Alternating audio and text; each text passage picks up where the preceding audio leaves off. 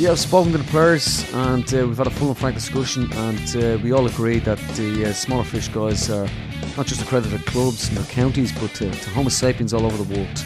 I want nothing to do with that podcast. Absolutely not. The smaller fish, not for me, no way. We're only the small little fish out there, so we are, and uh, we're trying hard to make it through. But it's hard to get the breaks when you're the smaller fish.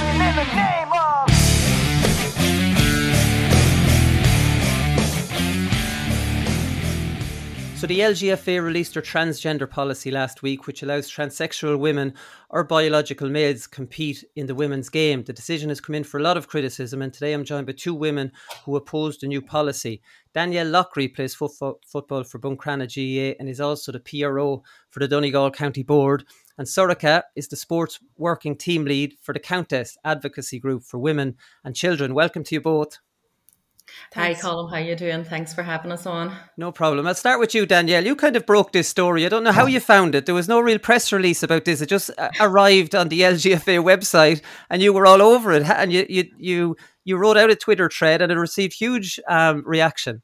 Yeah, it was one of those strange ones where, um, well, the policy was emailed out to all clubs uh, last Thursday morning and I got a look at it, had a quick read through it, and I thought, right, by the time I finish work now and go home, there's bound to be something on Twitter uh, about this because it's a it's a big deal. Like it's a, it was a huge unexpected sort of jump. Nobody was waiting for the policy to be suddenly up on the LGFA web page and live. So I got home then in the evening time, and over the more I was looking, and the more I was thinking about it, I was like, why is this not being picked up? Why are we not already talking about this? So yeah, I sat then on, on Thursday night and read a thread and put it on Twitter. And before I knew it, it had kind of taken off. Now, normally my tweets, you'd be lucky if I got 10 likes. So this was a big shock to me whenever it suddenly did take off a bit. But I just couldn't sit there and, and be quiet. I thought this needs to get out there for somebody to see. Somebody has to pick up on it and and get the word out there, see what people think, you know? Yeah, and the, the reaction the reaction has been huge. Maybe not in the mainstream media, um, but online for sure. Um, Sorcha, you wrote in the Countess.ie website that the LGFA has completely abandoned safety and fairness for women and girls. We'll get to the safety and fairness mm-hmm. for women and girls in a minute, but I wanted to talk about the consultation um, part of this new policy because the LGFA said in, in the new policy that it followed a lengthy and detailed consultation process which took into consideration worldwide international practice and legal advice. Like, is that is that is that true?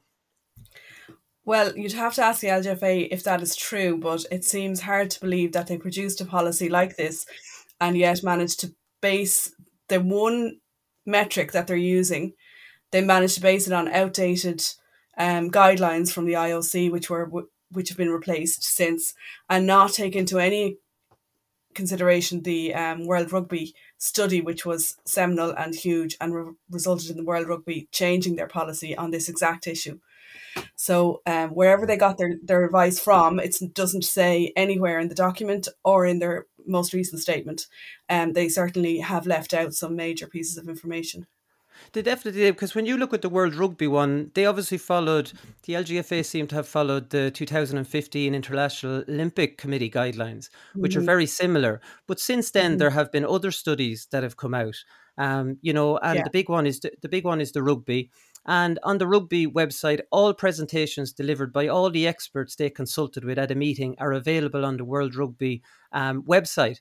And you know, it's very transparent. It's out there and with the LGFA, it's kind of we don't we don't know where they came to this conclusion, and we you mm-hmm. know we don't know who they consulted with. Well, it seems like they they certainly haven't consulted with the likes of ourselves in the Countess Sports Working Group. Um, they don't seem to have consulted with uh, the Gaelic Players Association. Um, it doesn't seem like any grassroots uh, volunteers, referees, managers, coaches, players were consulted. Um, the impact on women doesn't seem to have been considered at all. It's really based on the inclusion of males in the female game. There's nothing in the policy that st- that mentions uh, the situation for females who wish to identify in a male way, so tr- what uh, refer to themselves as trans men. Um, there's no statement about those particular group of people being included or excluded.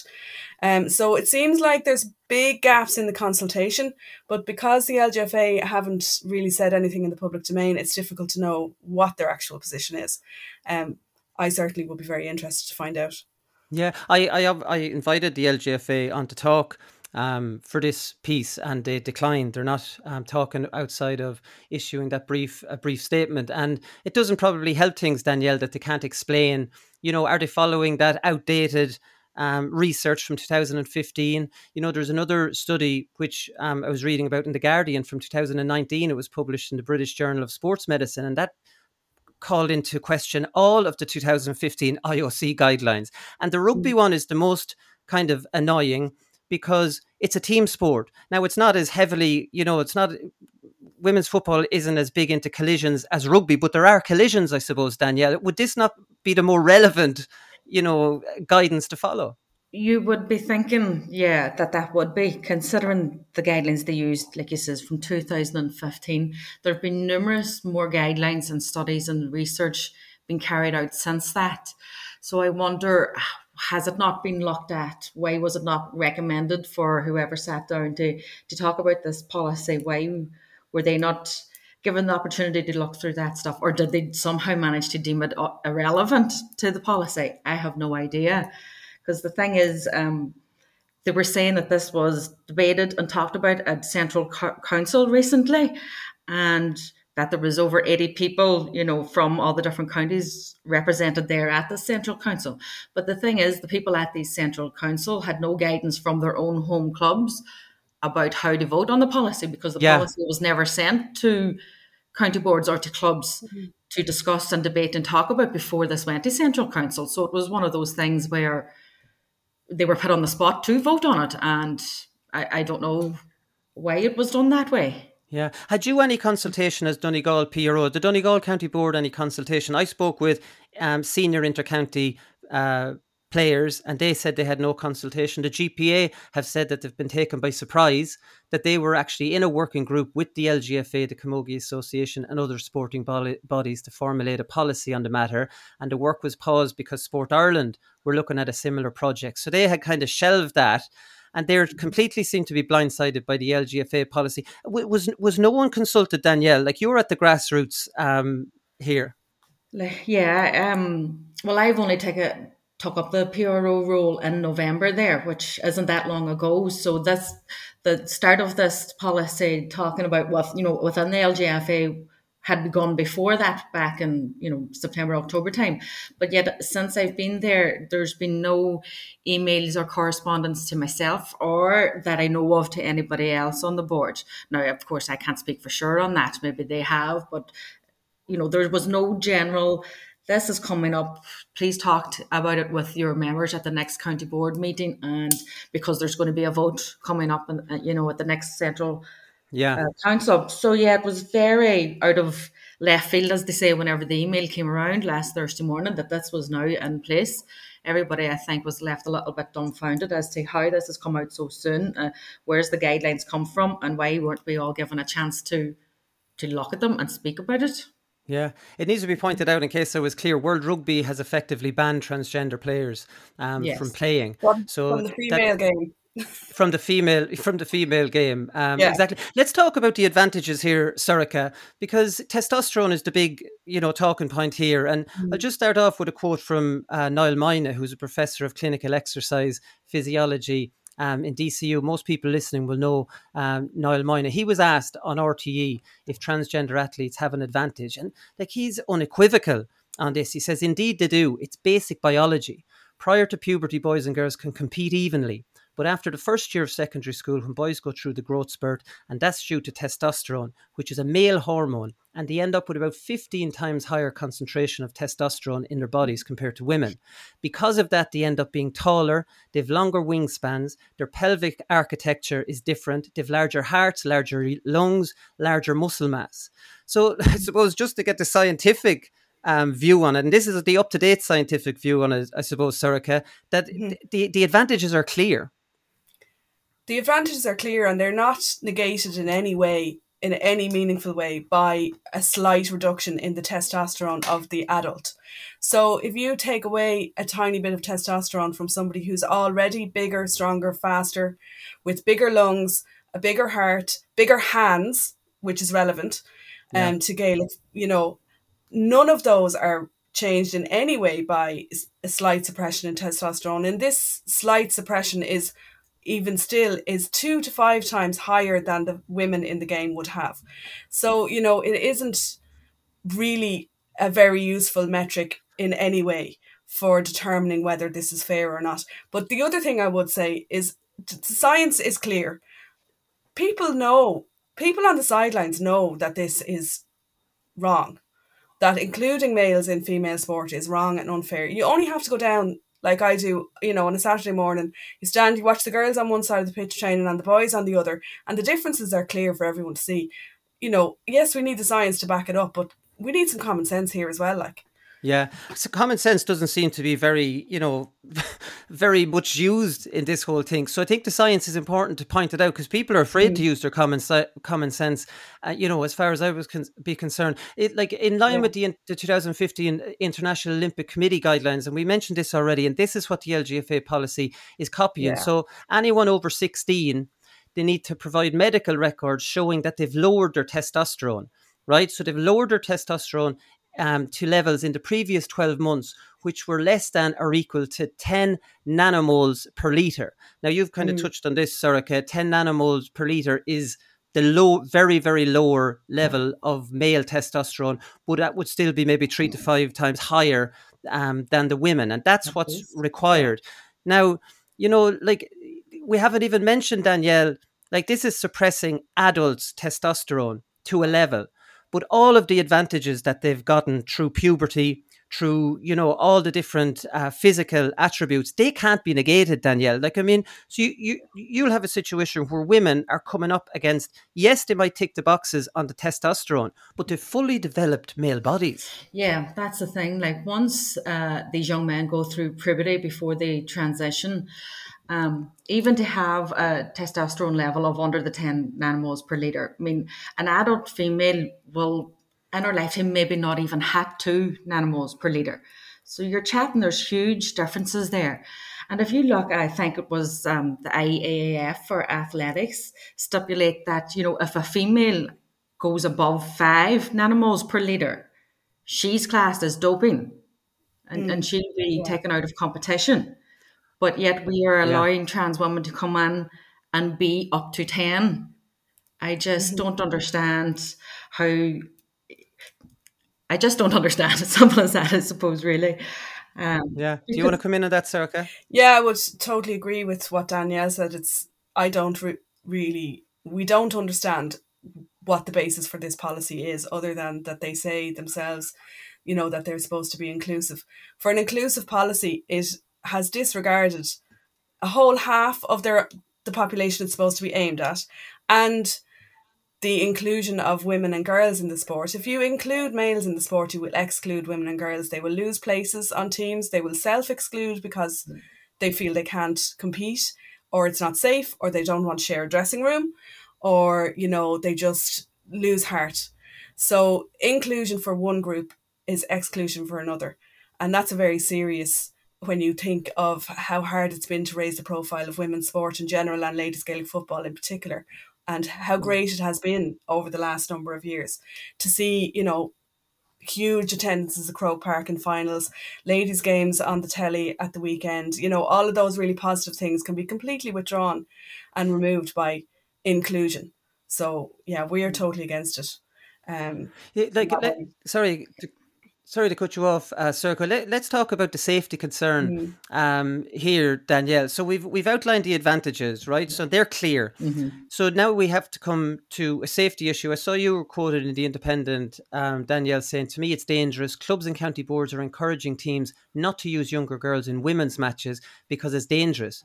But now they want transgender women to take part with all those advantages. Like in the even in the men's game, you wouldn't let a sixteen year old play adult football because it's dangerous. No. Like why is this not seen as dangerous? I don't know because there has been a lot of discussion through the LGFA because the rule at the minute is, you know, that any girl over the age of, as long as she's not eligible for under 14, she can play, qualify to play in a senior ladies team at her club and such.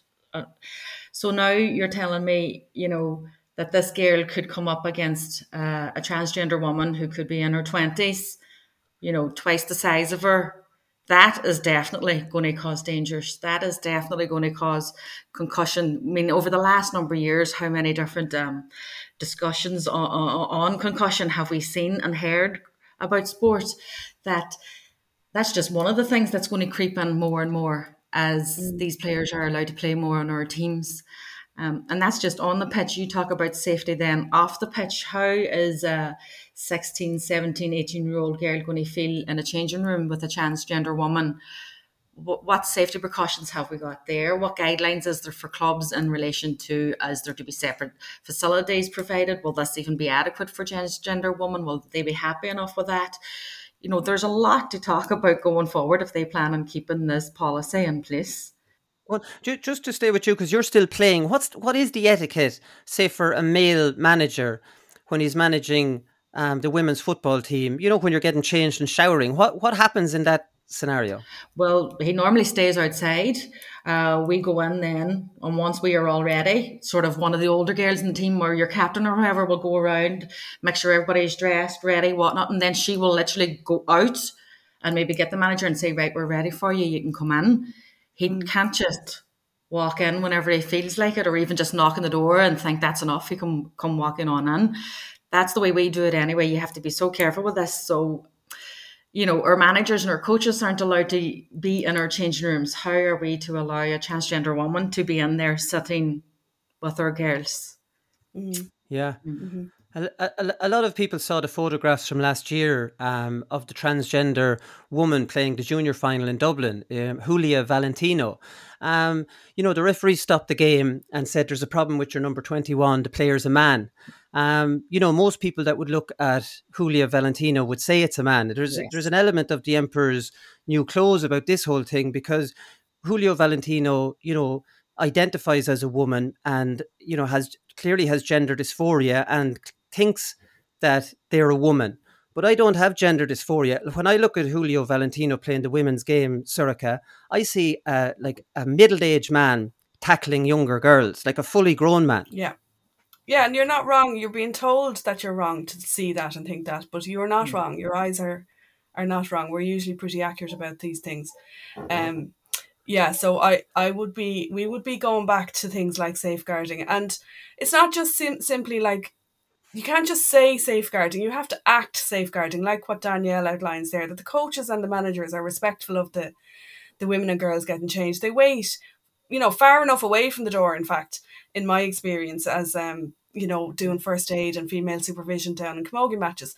They don't come anywhere near the place. They'd be mortified if they thought you thought they were anywhere near the door of the changing room. Like it's not acceptable you know and the younger women and and girls you know 12 13 year olds they don't even change in front of each other. They'll be going into the toilets. They'll, they'll walk across the pitch you know to get to get a jersey on rather than than pull off their jersey and change or anything like that. They're very self-conscious.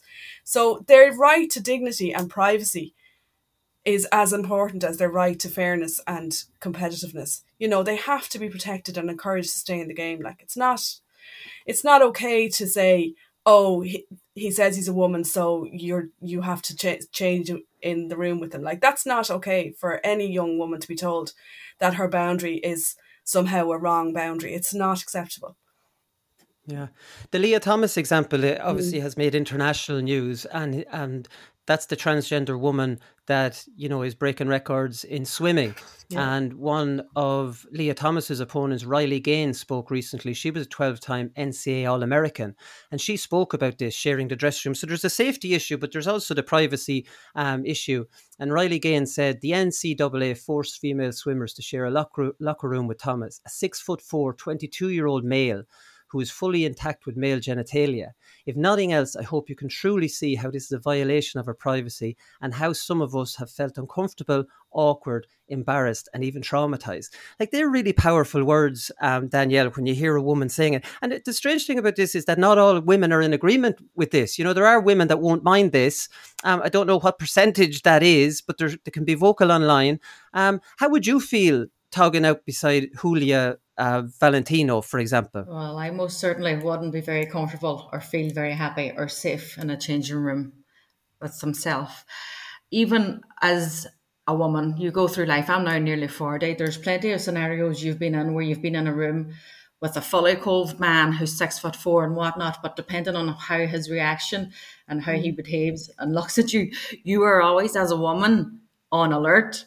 And now we're bringing these men into your changing rooms with underage girls or younger girls on, on teams. And it's just, I just feel like our boundaries have been completely taken away. Like we're not allowed to have, have boundaries anymore. We must knock it down and, and let everybody come in and take our female spaces. And I have to look out for my children growing up and to keep them safe as well. Mm. Yeah. Yeah. Well, well, that's it. And I, I, suppose, you know, everybody is thinking about their children, you know, their sisters, um, things like that, and the unfairness and the safety. And but you know, it seems to me, Sorcha, that the feelings of these transgender women, and they have my sympathy. Like gender dysphoria, it's obviously a very uncomfortable life, you know. So uh, you don't want to be too hard on them, especially the younger, the teenagers. Like that's who I my heart really goes out to because it must be really, really, really difficult. But do can the feelings of this really, really small minority of people supersede the feelings of women who feel awkward, you know, uncomfortable and traumatized? No, um, we in the Countess certainly don't believe that. Uh, our main mission, in fact, is to protect uh, women and girls' spaces um, part, as part of you know looking at the Gender Recognition Act, which was introduced in 2015, and how that has impacted on our rights as women and girls to protect our spaces, ha- to have single sex spaces, regardless of gender, uh, but that it's it's actually it's your sex, it's your physical sex. Uh, that impacts these kind of things and it's that that impacts on your feelings of safety it impacts on your vulnerability and it impacts on you know your mental health and you know, teenagers need support to deal with whatever uh, difficulties they're having, whether that be um, in relation to their physical bodies or mental health or anything like that. That's absolutely unquestionable. We cannot abandon these children, but we equally must stick to the principle of fairness and dignity based on single sex spaces rather than on feelings or subjective um, ideas of somebody's identity. There has to be a boundary there. And to us, that boundary is around sex. Yeah, mm-hmm. the, the reaction to the reaction to this has been huge, and I'm going to be criticised for getting two guests on that have similar views um, yeah. on it. But like I, did, I did a Twitter poll. Like people generally, when I say things like this on Twitter, uh, don't uh, usually don't agree with me um, it's been you know huge reaction, all with the same opinion on this. Like it's it's like it's hard to believe. I did a Twitter poll this morning, and in about five hours there was nine thousand votes, Danielle, and ninety four percent disagreed with this decision. This is not popular. So Ireland is a country that's very, very progressive and liberal, mm-hmm. and we want to do the right thing by people. But you know, there's a there's an element of this is just pushing it that little bit too far. That you know, people just don't think this is right. Yeah, it was just such a shock that it came so quickly out of nowhere. We knew they were working on this policy for, but for it to fact be there now that we have to abide by it was a shock to everybody. And I think the consensus probably is across a lot of people in this country is like anybody who is um, transgender, they do like you, you have touched on this already. They need the support and they need everybody behind them, and they're allowed to have their rights. God, of course. I would have no problem with a transgender woman joining the LGFA to become a coach, a mentor, to help volunteer, to do anything that they wanted at the club and support of the club, but not play, not get on a pitch and play against biological females. That's the bit that I'm struggling with. Yeah. Mm. And yeah. that, you know, that, that, like, I would be the same as that. Like, you mean, you want to be accepting, but this, is like, we keep going back to it. It's a safety issue. Mm-hmm. It's not a transphobic issue. It's a safety yes. for women issue. And if you keep coming back to that, and it's a privacy issue, the dressing room thing for me on the field and the collisions and the dressing room thing for me, having a, a young daughter, I, you know, I would be very concerned about that, and I think it's an important conversation to have. Mm-hmm. Sorcha, like usually the opposition to this, um, like I reached out to some of the transgender charities and I got no reply um, from them online. Certainly, when you can make a very, I, I think there's a very scientific argument against it, you know, and the safety, the privacy, all those things. The argument for it seems to be just to call people transphobic. Well, that's part. That's pretty much par for the course when you're engaged in these kind of issues. You know, we're fairly used to that here in the Countess, and we usually just counter that by, uh, like you have just done, going back to the science, going back to popular opinion. The Countess ran a Red C poll in 2020, which basically came up with what you've just said. There, most people do not want, you know, um, adult males or or teenager teenage males sharing spaces and sharing sports with um, biological females. It's just it's just a fact of life like. So you know if you but but you do get shut down and um you know you we we just have to kind of accept that it, that we have a difference of opinion. Um obviously we at the countess have a lot of evidence to back up our opinions.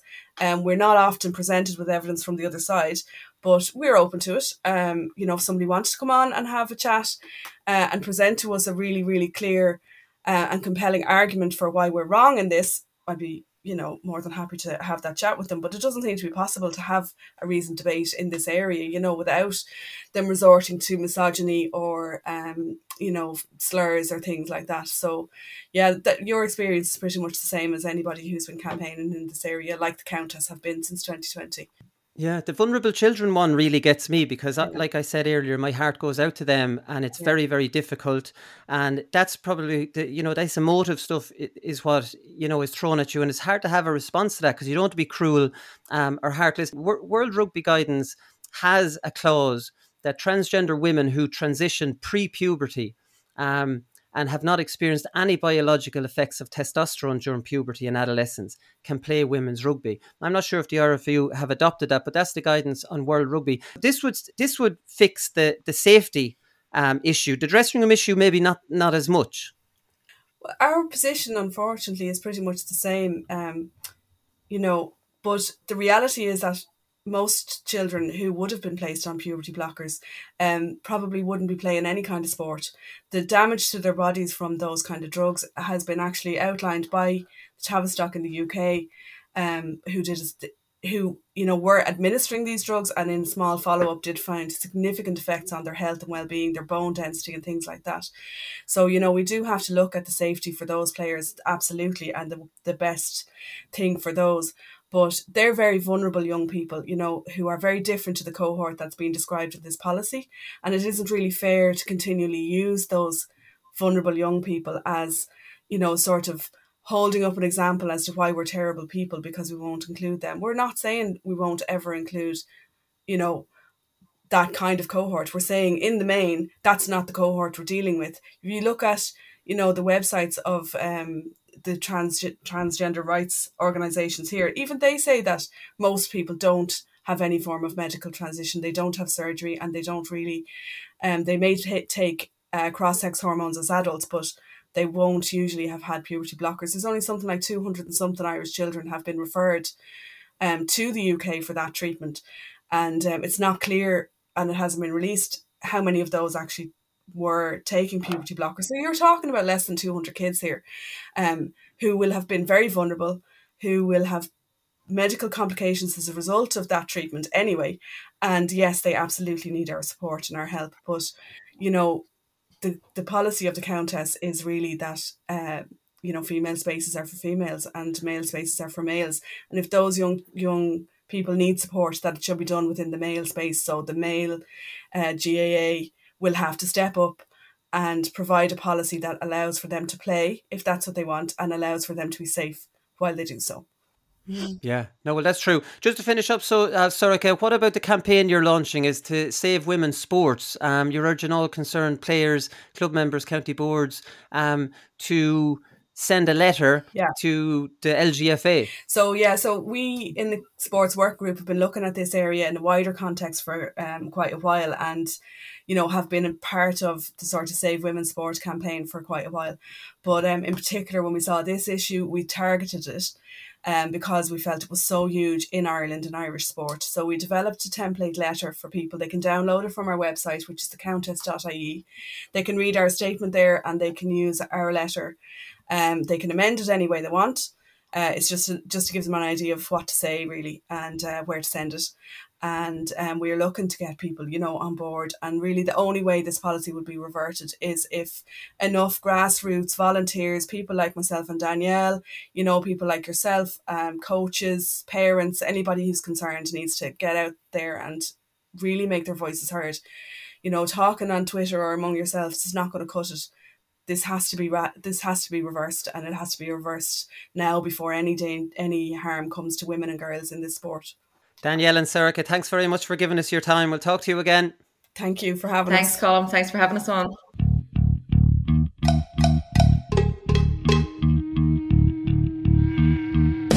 Yeah, I've spoken to the players and uh, we've had a full and frank discussion, and uh, we all agree that the uh, smaller fish guys are not just accredited clubs in their counties, but to, to Homo sapiens all over the world. I want nothing to do with that podcast. Absolutely not. The smaller fish, not for me, no way. We're only the small little fish out there, so we are, and uh, we're trying hard to make it through.